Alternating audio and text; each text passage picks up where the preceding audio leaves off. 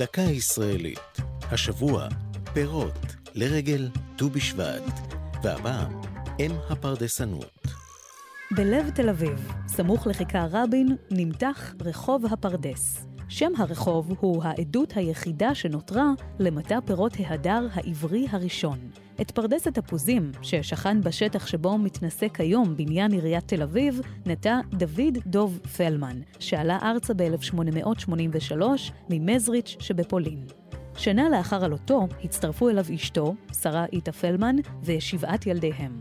אולם כעבור שנה נפטר פלמן, ובצעד שנחשב אז חריג, החליטה שרה איטה, בת ה-27, להישאר בפרדס ולהמשיך לעבדו בעצמה. היא הצליחה להחזיר את החובות וההלוואות שלקחה המשפחה, כולל מענק של 300 פרנקים שקיבלה מהברון רוטשילד.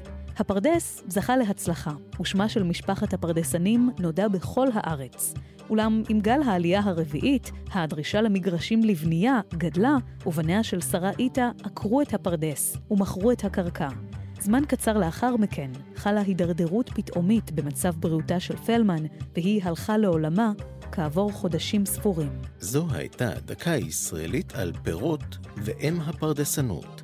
כתבה מיקה נחטיילר, ייעוץ אילן שחורי, הפיקה ענבל וסלי.